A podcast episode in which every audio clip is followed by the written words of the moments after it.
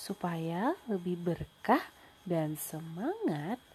Yuk kita lanjutkan dengan bermurojaah hafalan Quran surat An-Nas, Quran surat Al-Falaq, dan Quran surat Al-Ikhlas.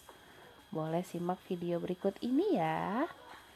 Kemudian jangan lupa latihan membaca Umi agar bacaannya semakin lancar. Semangat level 1.